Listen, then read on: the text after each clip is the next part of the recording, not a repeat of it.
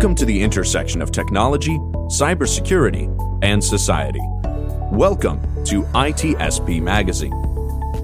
You're listening to a new Two Cyber Chicks podcast. You're about to join Erica and Jax for an inclusive cybersecurity conversation designed to educate and break the stereotypes of cybersecurity professionals while providing life hacks on how to handle burnout, networking, and goal setting. Knowledge is power, now more than ever.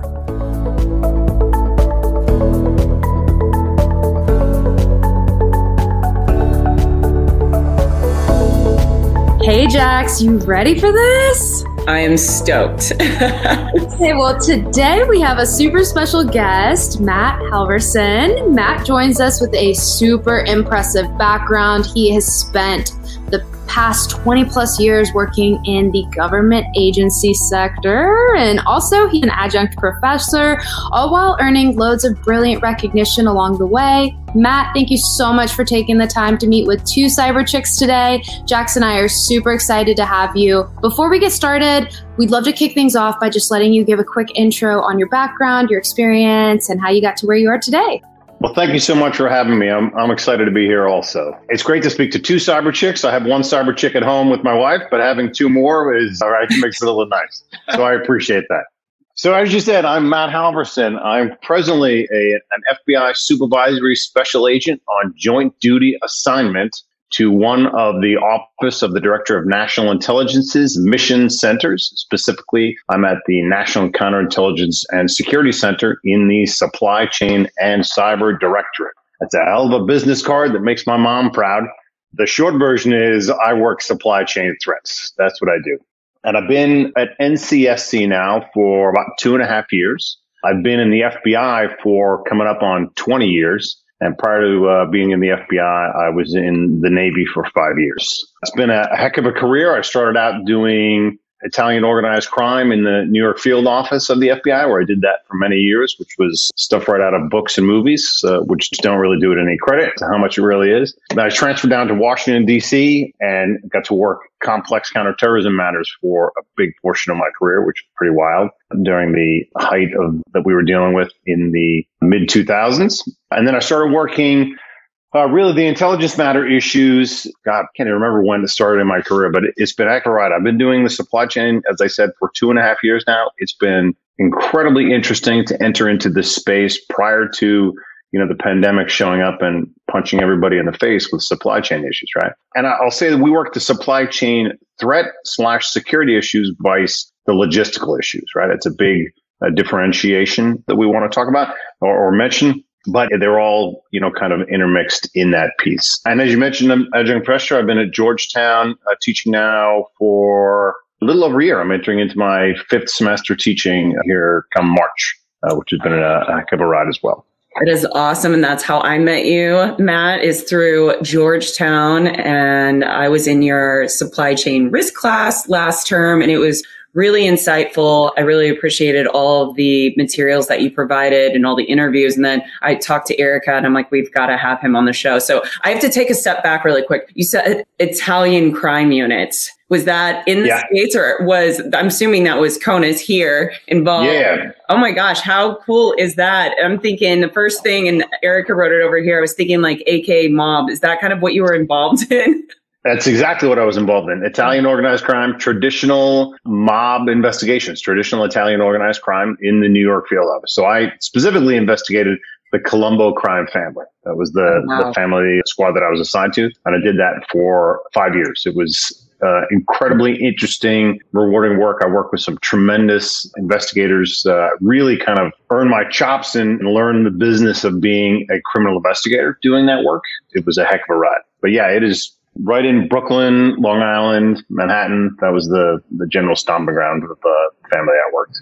That's so wild. And now we're fast forward and you are smack middle in supply chain. And you mentioned it, and I'm glad that you brought this up. You work in the cyber supply chain, which is different from some of the issues that we're seeing with uh, the logistics of supply chain. So supply chain, the risks around it. What I'd like to do is yeah. take a moment and have you explain what is a supply chain attack? Why is there so much talk around these type of attacks? What are the risks and the threats associated with this type of um, attack? And why is it so impactful to our nation if we have one of these attacks hit us successfully? There's a lot of questions in there, Jax, right? So generally what we talk about with a supply chain attack is where an adversary is indirectly attacking you, right? They're using one of your third parties as a threat vector to enter into your ecosystem. And so it's really a big part of it is third party risk. So it's understanding those relationships with third parties that you enter into, whether you're a government entity or a private entity, right? It's getting into those third party relationships and realizing that foreign intelligence adversaries are using your third party relationships, your vendors, as a threat vector to add, enter into your ecosystem. And when we talk about the types of threats, I break it down into two generalized types of threats from adversaries. The first is sabotage, and it's a, as it sounds, it's pretty basic uh, for. It's the ability to cease functionality, right? It is turning something off, the ability to cease functionality. So think of the power grid and being able to flick, turn off the lights, right? That is a sabotage attack. Think of the ability to wipe your system clean, right? Erasing your data. That is a sabotage attack. And there's different reasons that a foreign adversary would conduct a sabotage attack.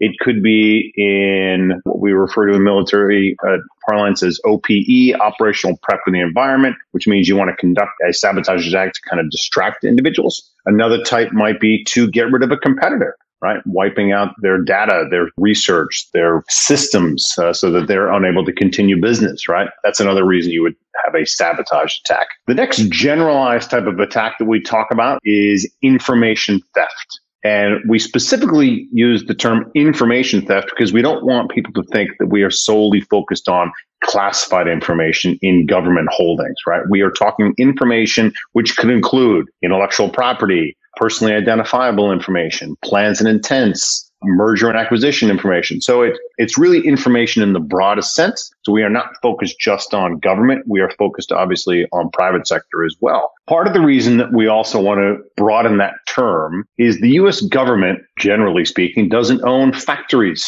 right? We purchase everything from bullets, band-aids, battleships. The US government buys that stuff. So we need to make sure that we understand that that intellectual property, that information is generally being held by private industry, right? Private industry is the one building those things. So they're the ones that generally have that information that's being attacked by foreign adversaries. Not to say that the classified information isn't of value, but it's not the only thing of value, right? There's plenty of information in the unclassified space that is of great value to foreign intelligence entities.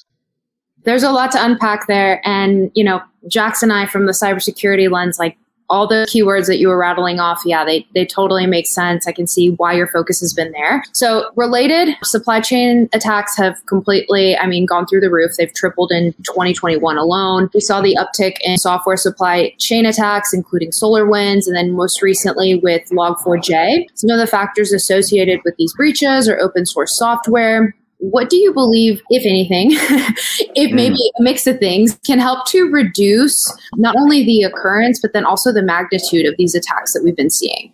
It really comes down to best practices, right? What best practices are there out there to help mitigate these threats? And there are a lot that that organizations can do, and there's a lot on the horizon of things to come that'll really help with that.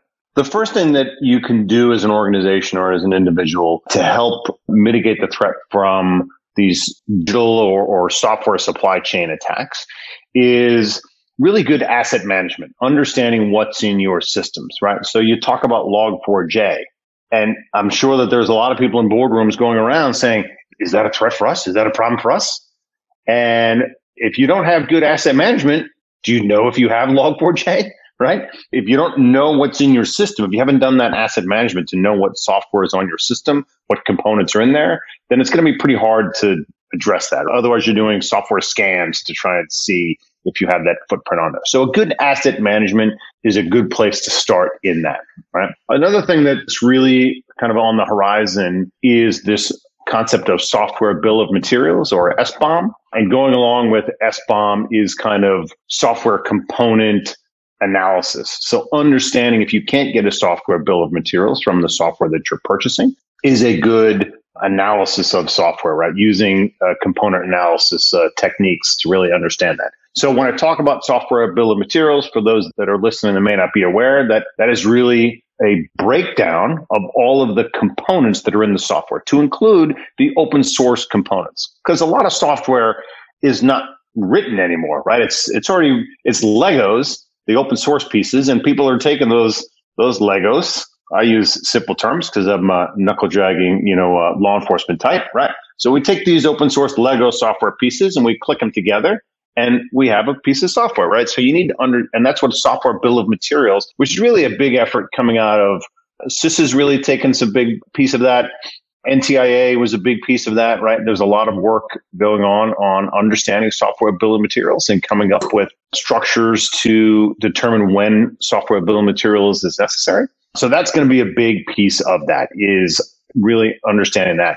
And building on those was I came out of the uh, executive order 14028, 14028, which was improving the nation's cybersecurity. And it was the definition of uh, critical software that came out of that EO. So as you look at understanding your software components and your software bill of materials is really looking at it for the critical software and was coming up with a good definition of critical software. And NIST was charged with doing that under the EO. They released that uh, not that long ago, their definition of software. And now CISA is going to take that definition to build it out into categories. So to summarize it, things you can do to help mitigate upfront would be asset management, looking at component analysis if you cannot get a software bill of materials. And then over horizon, I think we're going to see big pushes both from the government and on private industry for a good software bill of materials so that people know what they're buying into, right? So when you, it's like when you purchase a car,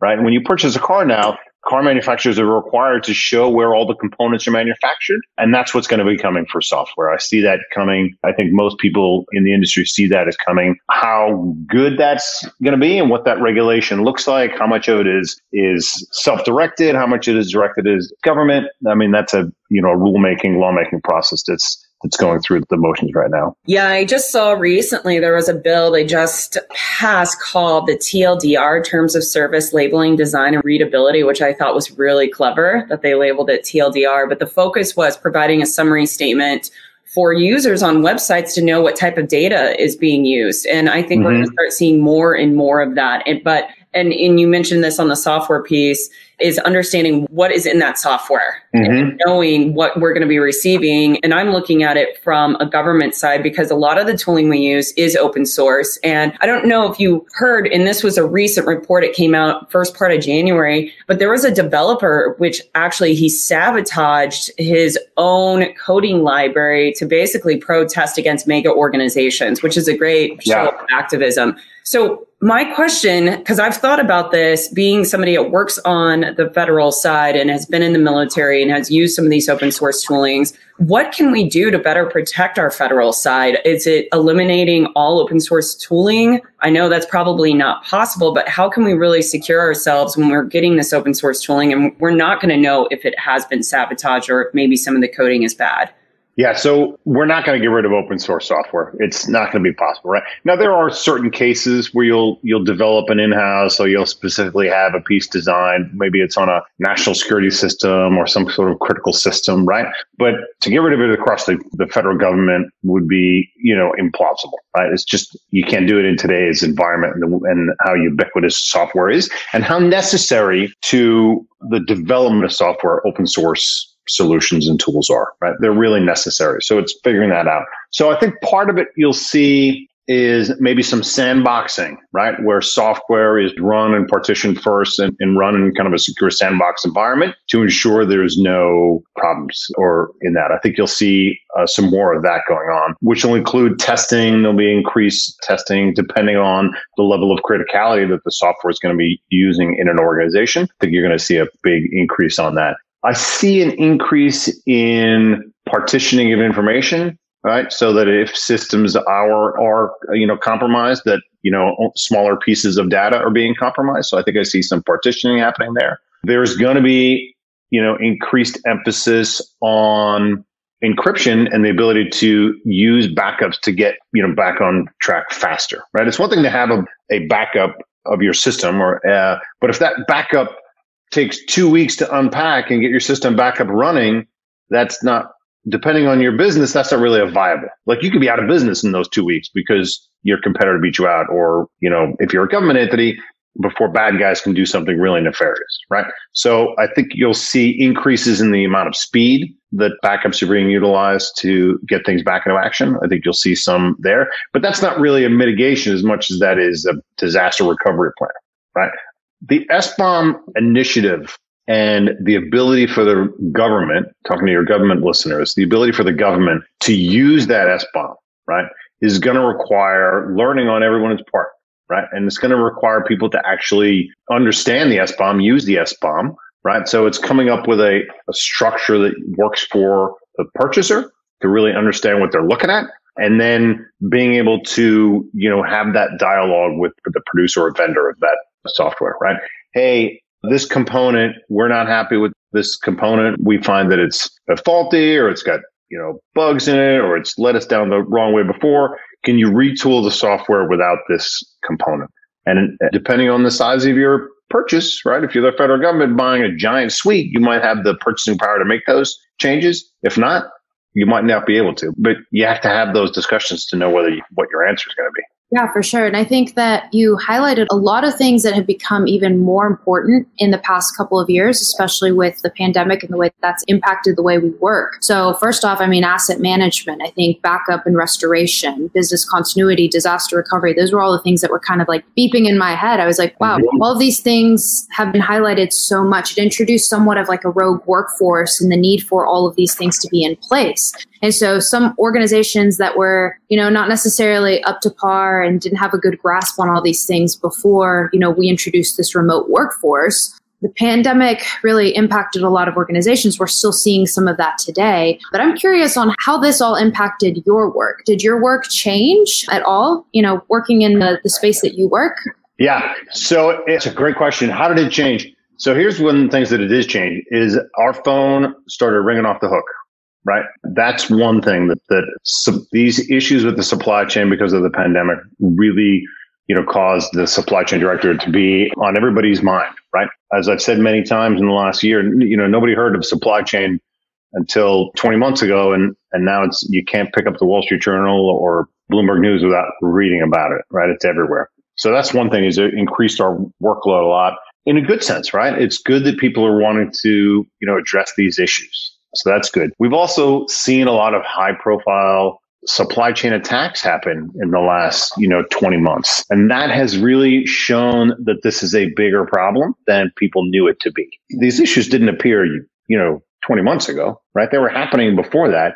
They just weren't on the radar of a lot of organizations because they were they were dealing with other matters. One of the things we say sometimes at NCSC is supply chain Uh, security today is where insider threat was 10 years ago. It is becoming ubiquitous to the calculus in organizations, whether you're a government organization focused on the security threats or whether you're a private business, you know, focused on, you know, risk and revenue as private industry likes to focus on. Supply chain threats has become a bigger issue with that. It's been interesting talking more and more to private industry. I do a fair amount of that in my job. And it's been really interesting to hear private industry's calculus. So I've been very grateful to the increased outreach that's taken place as a result of the activities in the last 20 months. That's really broadened our understanding of the private industry's uh, calculus. And it's really helped us you know have a better dialogue with private industry and work on those, those public-private partnerships. So CMMC, that is the Cybersecurity Maturity Model Certification. For anybody listening is not familiar with that, in January, as you're aware of, in January 2020, the government rolled out with the new CMMC certification, and since then there's been some revisions. We're currently in revision 2.0 could be more revisions. And for anybody that doesn't know that's listening, CMMC was really designed for a framework for implementation for companies that work specifically within the defense industrial base or the DIB. And the government had rolled this out to find a better way of securing our supply chain, but really focused in on CUI data. Known as controlled unclassified information. And really this spurred from two decades ago, right around 9-11 and really realizing, hey, we're not very good. We, the government, are not very good with controlling our information and where it goes. And so I'm curious because I'm really passionate about the CMMC. I love this space because the focus is really on securing our supply chain and focused on our national security. However, there's some reservations that I have because the framework is creating a model to help organizations become compliant to secure their network in a way to identify where's our CUI data, let's secure it and let's protect it. But the flow of traffic and that CUI data going back and forth has not changed. So mm-hmm. still have that flow. So what are your thoughts around you know, CMMC, especially with the revisions, do you think this is a good first step that the government is doing for the due diligence? Do you think it's enough? Do you think maybe there needs to be some additional things to go with the CMMC to help us secure that supply chain and that CUI data? I know that's a lot. no, no, it's a lot of questions. So I'll start with the first caveat, which is at NCSC, we are part of the intelligence community as opposed to the Department of Defense. So we are observers of the CMMC process and how DoD is doing it. We listen to what they're doing, uh, we pay attention to it, but we are not contributors and we are not really providing a lot of direction on that. This is really kind of in their own lane. So that said, there's my caveat, right? I'm of the opinion that DoD, and I think they rightly are doing so, they need to do something, right? The DIB is an incredibly big, uh, important part of the efforts that DoD has to move forward with. And they really understood that something had to be done. And sitting back and relying on you know, self attestation and was probably not going to be the way of the future and not, not going to work moving forward. Right. And I don't think they wanted to go down the road of a naming and shaming either. Right. I don't think they saw that as a viable way to do business. Right. So that said, you know, DOD has, you know, their understanding of what they want to do. The DIB, they're business model, right? So they may have something completely different. So trying to balance those two equities is not an easy task, right? It is not an easy task at all. I know the the revisions have given some people some pause that it may have been, you know, losing some teeth. The CMMC process might have losing teeth with version 2.0 as opposed to, you know, what they originally rolled out. I don't know where that bounce is going to be, right? I don't think it's going away. Right? I don't think anybody believes that DoD is going to throw their hands up and say, "All right, Dib, forget it we'll let you go back to, you know, business as usual. That said, my opinion also is I don't think DOD is, you know, going to, you know, drop their helmet and try and force their way into the DIB to do what they want, right? They're going to have to come to that balanced space, understanding that everybody, generally speaking, they both want the same thing. They want a secure environment where they can continue to provide the best support to the Department of Defense, and the Department of Defense is getting good products at good value that they know are secure and are able to meet the mission space. That's a tough challenge. I think they're up to it. Is 2.0 the solution? Probably not, right? Yeah, there could be 3, 4, 5.0, right? They'll come to a middle ground on this. And it'll be interesting to see where the final rollout product is and how that affects the other sectors in the federal government meaning the intelligence community sector and then the civil sector, right? With your, your non-title 50 agencies. It'd be interesting to see how that is used, if it's used. And uh, listen, I'm all for uh, plagiarizing, right? I'll steal, uh, listen, I'll steal from the best federal agency, right? If, if somebody in the federal government's got a solution, why would I need to redo it? Why would I not just take that solution? So it would be, as a taxpayer, I'd be upset if the federal government didn't learn from DoD's experiences and use that in some of the other sectors. When is that going to take place? I think the other sectors might just wait a little bit longer and see how it plays out.